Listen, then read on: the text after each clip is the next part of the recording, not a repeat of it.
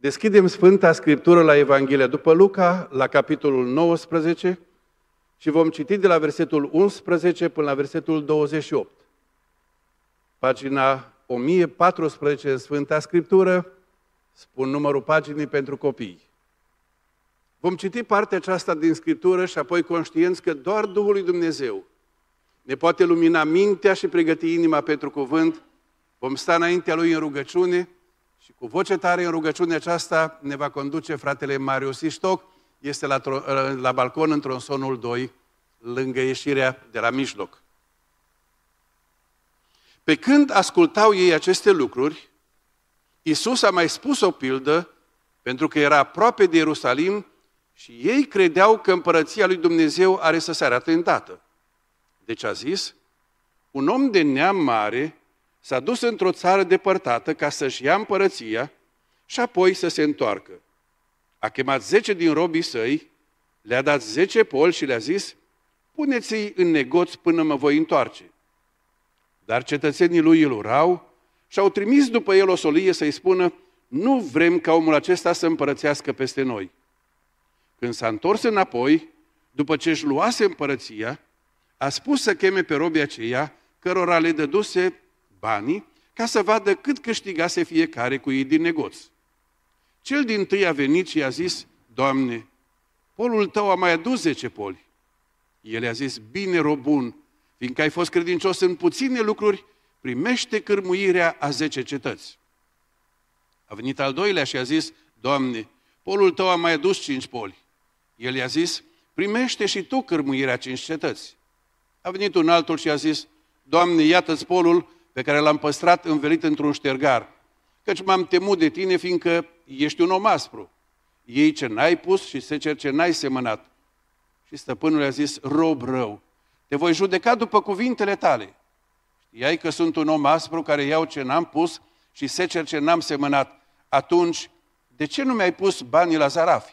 Pentru că la întoarcerea mea să-i fi luat înapoi cu dobândă. Apoi a zis celor ce erau de față, luați-i polul și dați-i celui ce are 10 poli. Doamne, i-au zis ei, el are 10 poli. Iar el a zis, vă spun că celui ce are îi se va da, dar de la cel ce n-are se va lua chiar și ce are. Că despre vrăjmașii mei care n-au vrut să împărățesc eu peste ei, aduceți-i încoace și tăiați-i înaintea mea. După ce a vorbit astfel, Iisus a pornit în frunte și se suia spre Ierusalim. Amin. Suntem la finalul unei zile deosebită în viața Bisericii Emanuel. O zi a mulțumirii, când stăm înaintea lui Dumnezeu cu inima, cu viața noastră, cu biserica întreagă, să-i mulțumim pentru toate binefacerile Lui. Și din toată inima spunem, binecuvântat să fie Domnul. O zi în care fratele Alex a fost instalat ca păstor al bisericii și spunem să-l binecuvinteze Domnul, împreună cu familia și împreună cu toată biserica.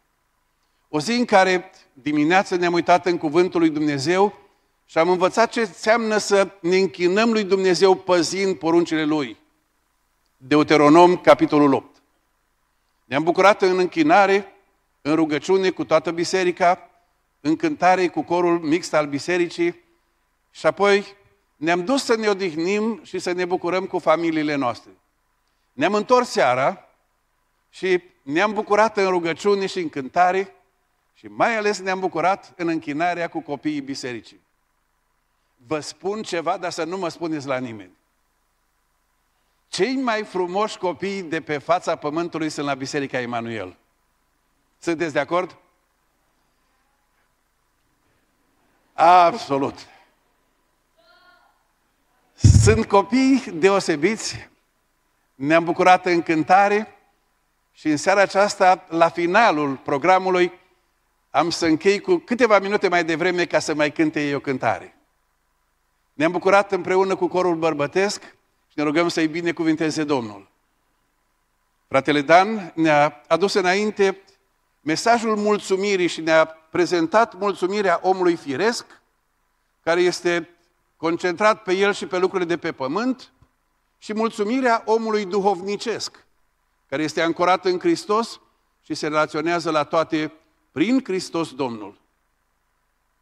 Mesajul care urmează, inspirat din pilda polilor are următoarea temă. Oare Dumnezeu este mulțumit în ziua mulțumirii noastre? Oare Dumnezeu este mulțumit de mine în ziua mulțumirii? Oare Dumnezeu este mulțumit de tine? Mereu în Biblie am întâlnit situații în care ceea ce credeau oamenii nu se potrivea cu ceea ce credea Dumnezeu. Pilda polilor ne ajută să ne vedem acum din perspectiva lui Dumnezeu. Dacă Dumnezeu este mulțumit de mine în ziua mulțumirii, sau dacă Dumnezeu este nemulțumit în dreptul meu. Pilda aceasta este rostită de Domnul Iisus într-un context deosebit de important ca să înțelegem mesajul. Este în drum spre Ierusalim. Ultima lui călătorie prin Ierihon și ultimele zile înainte de patima lui. În Ierihon vindecă niște orbi și apoi scandalul scandalurilor. Se duce să găzduiască în casa celui mai disprețuit și celui considerat celui mai păcătos om din cetate. Să-l vezi pe Domnul Iisus mergând în casa celui mai disprețuit și urât oameni, dintre oameni. În casa lui Zacheu. Și oamenii revoltați cârtesc. Și Domnul răspunde. Pentru că Fiul omului a venit pentru ce a venit? Pentru ce a venit? Să caute, rețineți vă rog, să caute și să mântuiască pe cei păcătoși. Este descrisă lucrarea lui. De ce a venit din cer pe pământ? A venit din cer pe pământ să mă caute pe mine și să te caute pe tine. Să mă mântuiască pe mine, să te mântuiască pe tine. A venit să caute să mântuiască păcătoși. Și în timp ce explică lucrul acesta, este în Ierihon, cei care îl ascultă, parcă nu aud scopul pentru care a venit Hristos pe pământ. Ci mintea lor, preocuparea lor este îndreptată spre Ierusalim după așteptările lor. Pe când ascultau ei aceste lucruri. Care lucruri? Fiul omului a venit să caute să mântuiască ce era pierdut. Pe când ascultau aceste lucruri, Iisus a mai spus o pildă, pentru că era aproape de Ierusalim și ei credeau că împărăția lui Dumnezeu este aproape. În mintea lor era planul împărăției lui Dumnezeu în termenii lor, nu în termenii lui Dumnezeu, cum și-o doreau și-o imaginau ei și așteptau să ajungă la Ierusalim ca să vadă împărăția lui Dumnezeu în termenii omului, nu în termenii lui Dumnezeu. Și Dumnezeu, Fiul, se uită la ei și spune, mintea voastră trebuie corectată. Gândirea voastră este nebiblică. Așteptările voastre sunt așteptări omenești. Și ca să le corecteze gândirea, le spune o pildă. Pilda este o întâmplare de aici, de pe pământ, din lumea noastră, care poartă cu sine o lecție spirituală sau o semnificație duhovnicească. Pilda are o dimensiune de aici, de pe pământ, dar deschide ușa înspre ceva ceresc, duhovnicesc, dumnezeiesc. Care-i pilda? Un om din sămânță nobilă se duce într-o țară îndepărtată ca să fie uns împărat, să primească autoritate de împărat peste un anumit teritoriu, peste un anumit ținut.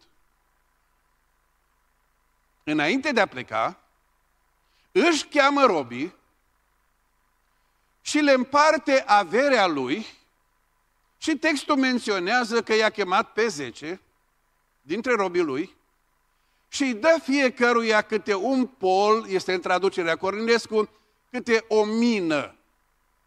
Mina este o unitate monetară care avea valoarea salariului unui om pe 100 de zile, 100 de dinari.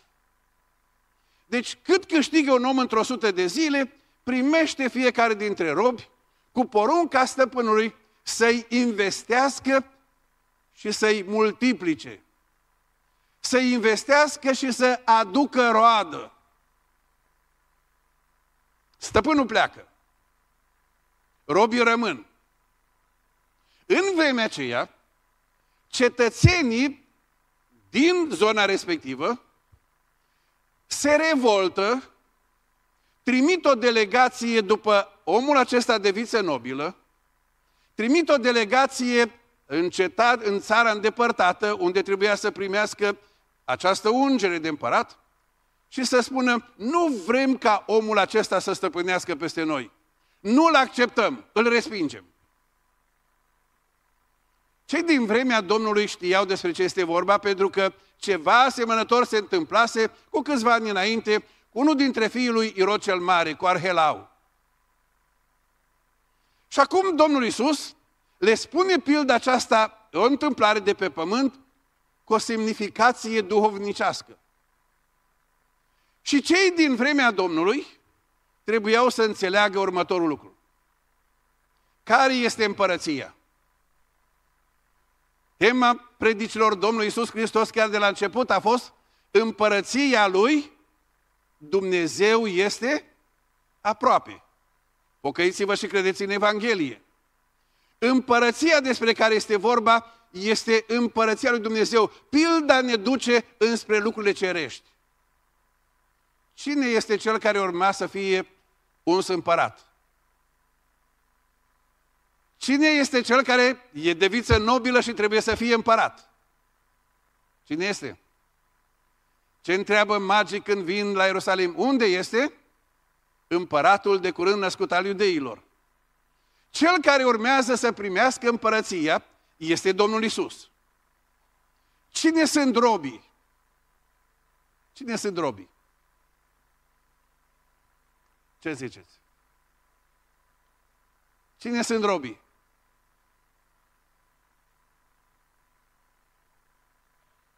N-avem niciun răspuns. Robii sunt cei care spun că sunt ai Domnului. Cei care spun că s-au întors la Domnul. Când Biblia vorbește despre relația dintre noi și Domnul, vorbește adesea în termenii de stăpân și rob.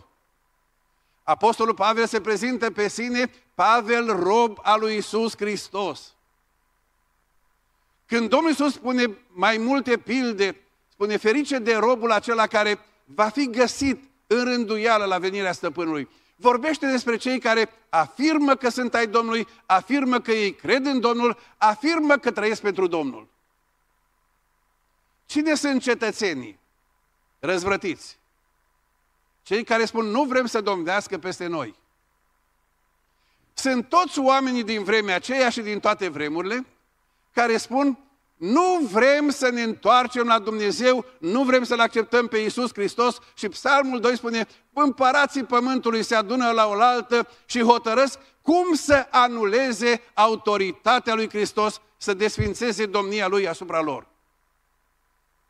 Deci, în pilda aceasta, într-o formă sau alta, ne regăsim fiecare. Îl regăsim pe Domnul Iisus, Domnul Domnilor și Împăratul Împăraților. Găsim împărăția lui Dumnezeu. Împărăția lui Dumnezeu care înseamnă autoritatea, domnia, stăpânirea lui Dumnezeu peste tot ceea ce intră în ascultare de El. Găsim robii și găsim pe cei care sunt în vremea noastră răzvrătiți împotriva lui Dumnezeu. Acum, când Domnul Iisus face acest tablou, ne spune că pleacă într-o țară îndepărtată și că Împărăția lui Dumnezeu nu va fi instalată la Ierusalim în acea săptămână, va fi săptămâna patimilor, va pleca într-o țară îndepărtată, adică se duce la cer și în timpul în care el este la cer, robii lui au o misiune. Au primit din partea lui ceea ce trebuie să administreze, să investească. Oare ce este mina? Sau ce este polul? Ce reprezintă polul acela? Sunt două pilde asemănătoare și totuși diferite. În Matei 25 avem pilda talanților. În Luca 19 avem pilda polilor. În pilda talanților, fiecare rob primește diferit. Unul primește 5, altul primește 2, altul primește 1. În pilda polilor, fiecare primește câte un pol. Pilda polilor este despre ceva ce primim egal fiecare. Pilda talanților este despre ceva ce primim diferit fiecare. Ce primim egal fiecare și ce primim diferit fiecare? Egal primim fiecare harul mântuirii și a Evangheliei.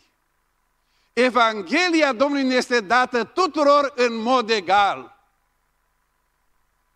Când este vorba de pilda talanților, înzestrările date de Dumnezeu sunt deosebite, diferite. Înzestrările pot să fie diferite. Unul poate să fie mai înzestrat, altul mai puțin înzestrat și Dumnezeu dă fiecăruia după voia lui și așteaptă de la fiecare conform înzestrării lui. Când vorbim însă despre pilda polilor sau a minei, aici fiecare primește câte ceva și au primit Evanghelia pentru că Domnul Iisus le-a spus de ce a venit El în lumea aceasta și le încredințează ucenicilor lucrarea pentru care a venit El. Mergeți în toată lumea și predicați Evanghelia la orice făptură. Și cei care s-au împrăștiat din Ierusalim mergeau din loc în loc și propovădeau cuvântul. Evanghelia ne-a fost încredințată mai întâi pentru mântuirea noastră prin credință și apoi în ascultare pentru a o transmite mai departe altora. Și după ce stăpânul își ia împărăția, se întoarce după vreme îndelungată. În vremea îndelungată robii rămân și fiecare se raportează la ce a încredințat stăpânul așa cum a considerat. Dar când vine stăpânul, îi cheamă și fiecare rob trebuie să dea socoteală de lucrarea lui. Când s-a întors înapoi, după ce își luase împărăția, a spus să cheme pe robii aceia cărora le dăduse banii ca să vadă cât câștigase fiecare. Cel dintâi a venit și a zis, Doamne, polul tău a mai câștigat 10 poli. Vă rog să vă uitați cu atenție la răspunsul pe care îl dă, la raportul pe care îl dă acest rob. Doamne, polul tău a câștigat încă 10 poli. Care este elementul central în ceea ce spune omul acesta? Doamne, totul este al tău. Toate lucrurile sunt ale tale. Doamne, și rezultatul este al tău. Polul este al tău, eu sunt robul tău, ceea ce tu mi-ai dat a dus roadă pentru că este al tău. Observați că nu spune, Doamne, mi-ai dat mie și uite ce am făcut eu și uite cât am realizat eu. În ceea ce spune omul acesta nu este niciun cuvânt despre eu. Totul este despre străpân. Este al tău. Este ceea ce tu mi-ai încredințat și ce mi-ai dat tu a adus roadă. Doamne, ți-aduc înapoi. Toată dorința lui, toată ființa lui este preocupată de slava stăpânului, nu de slava lui. Tot ce a făcut este lucrarea stăpânului, este harul stăpânului și am început rugăciunea din seara aceasta uitându-ne la harul lui Dumnezeu care ne-a fost dat. Apostolul Pavel reia ideea aceasta când vorbește despre lucrarea lui și spune am lucrat mai mult decât ei toți, totuși nu eu, ci harul lui Dumnezeu care este în mine. Stăpânul se uită la el și spune bine, rob bun, Fiindcă ai fost credincios în puține lucruri. Se uită stăpânul la el și spune, mă uit la tine și văd în tine un rob bun.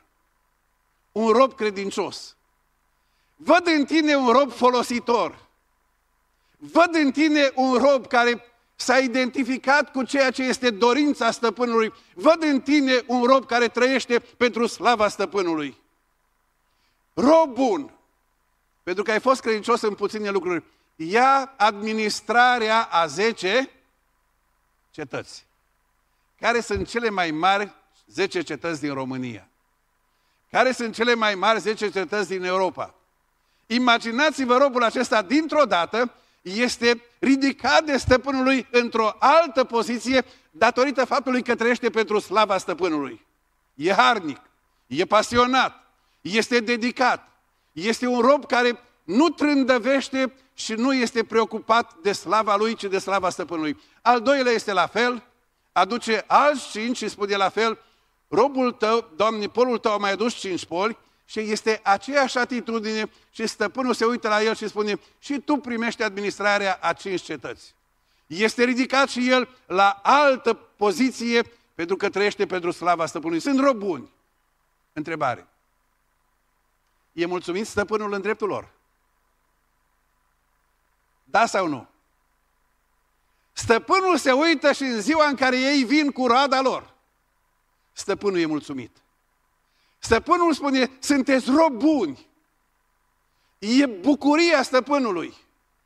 În pilda din Matei, când stăpânul își evaluează robii, spune, bine, rob bun și credincios, intră în bucuria stăpânului tău. Intră în această stare de beatitudine, de fericire deplină. Intră în împărăția stăpânului tău, intră în ceea ce este împlinirea tuturor lucrurilor. Dar a venit un altul care i-a zis, Doamne, iată-ți polul. L-am păstrat învelit într-un ștergar. Căci m-am temut de tine. Știam că ești un om aspru. Ei ce n-ai pus, seceri ce n-ai semănat. Când stăpânul i-a dat ca să pună în aplicare, i-a dat polul acela, el a zis, eu nu vreau să mă complic. Eu nu vreau să am probleme.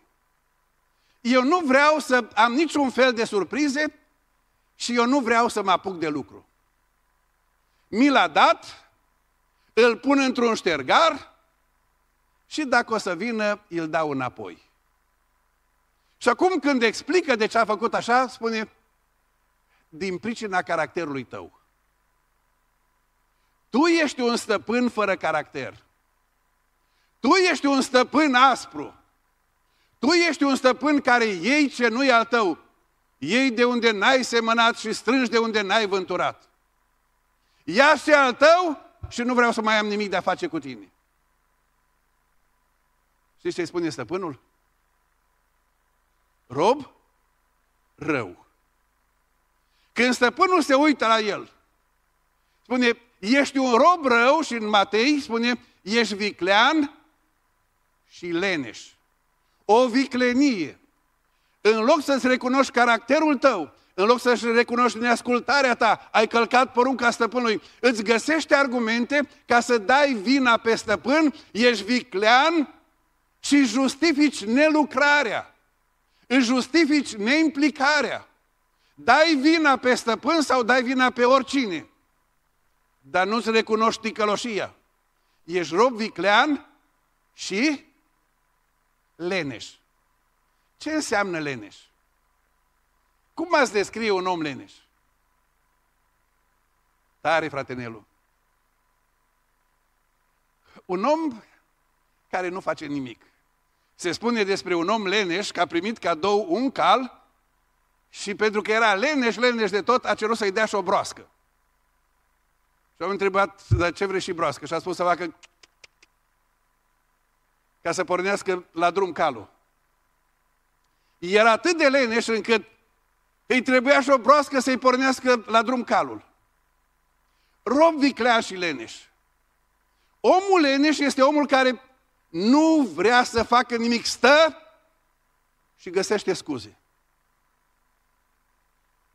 Întrebare. Sunt un rob viclean și leneș? Ești un rob viclean și leneș? Am o întrebare pentru cei care sunt acasă astăzi. Stai acasă pentru că ești bolnav sau stai acasă pentru că ești leneș? De ce stai acasă? Stai acasă pentru că n-ai posibilitatea să vii sau nu vrei să plătești prețul să vii? Spuneți-mi, când se uită Domnul la un rob viclean și leneș, își găsește plăcerea? În anul acesta am fost leneși? Am fost leneși la rugăciune? Am fost leneși la citit Biblia? Am fost leneși în a mă ruga pentru mântuirea altora? Am fost leneși în a face ca slava lui Dumnezeu să umple locul acesta? O, Doamne, uită-te cu îndurare la noi!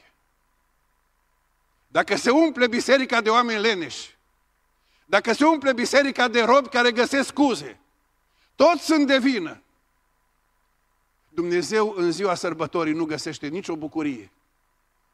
Dar când biserica are oameni care sunt harnici, robi buni, care vin la rugăciune dimineața, care vin la rugăciune sâmbăta dimineața, care vin joia, care vin vinerea la tineret, care vin la exploratori, care vin la repetiții de cor, la celelalte formații, care vin la copii, care vin și lucrează, care se duc să ducă Evanghelia. O, Doamne, binecuvintează robii harnici! Și umple biserica Emanuel de oameni harnici.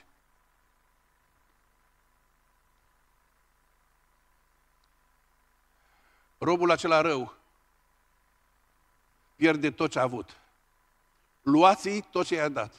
Știi ce înseamnă să-ți ia Dumnezeu harul Evangheliei? Știi ce înseamnă să-ți ia Dumnezeu harul Evangheliei? Luați-i polul și dați-i altuia. Știi ce înseamnă să-ți ia Dumnezeu harul, să nu mai ai har? O, Doamne, nu lua harul de la Biserica Emanuel. Nu lua harul Tău din casele noastre. Nu lua harul Tău de la copiii noștri și nepoții noștri. Doamne, nu lua harul de peste România. Ne rugăm în seara aceasta și pentru sora Viorica Cendom. A căzut zilele trecute și și-a fracturat coloana vertebrală. A cântat în corul bisericii. Am vorbit la telefon astăzi cu dânsa. De acolo, de acasă. Mijlocește la Dumnezeu să ne dea har în biserică. Noi spunem, Doamne, dă-i har și după voia Ta dă-i sănătate. Dar sunt alții care înalță rugăciuni și sunt harnici. Oameni care stau înaintea lui Dumnezeu, se scoală dimineața, mijlocesc înaintea Domnului și noi spunem, Doamne, se apropie toamna și iarna care e vara sufletului, adu vreme de înviorare. Un om, în urmă cu câțiva ani de zile când eram în Anglia, a povestit ceva ce auzisem și ceva despre care am citit. Și a depus mărturia întoarcerii lui la Dumnezeu și a spus că în 1942 era cu ceva motive, călătorie în Sydney, Australia, și într-o seară s-a apropiat de el un om în vârstă, cu păr cărunt, destul de vioi și omul i-a spus, bună seara, nu te supăra. Am o întrebare. Dacă ar fi să mori noaptea aceasta, unde ți-ai petrece veșnicia? În rai sau în iad? Gândește-te la întrebarea aceasta, la revedere. Și omul a plecat. Și cel care depune mărturia spune, în noaptea aceea n-am avut somn. În noaptea aceea m-am întors la Dumnezeu. Când a povestit el, mi-am adus aminte că în urmă cu ani de zile, altcineva, tot în Anglia, a povestit că era atașat militar și în 1942, pe stradă în Australia, un bătrân s-a apropiat de el și a spus, bună seara, nu vă supărați. Dacă ați murit noaptea aceasta, unde v-ați petrece veșnicia? În rai sau în iad? La revedere, gândiți-vă la întrebarea aceasta. Și omul spune, m-am dus în seara aceea pe nava de război și acolo mi-am predat viața Domnului. Și oameni după oameni au mărturisit în toate locurile unde acest om s-a dus să depună mărturia, că s-au întors la Dumnezeu. Doamne, umple biserica Emanuel de asemenea câștigători de suflete. Și pentru cei care în anul acesta s-au întors la Domnul, Doamne, păstrează-i în har. Și păstrează biserica Ta în har. Amin. Le-am promis copiilor că termin cu câteva minute mai devreme, pentru că am vrea să mai cânt odată și să spunem, Doamne, crește-i în har și poartă-i pe brațele Tale până la capătul vieții. Amin.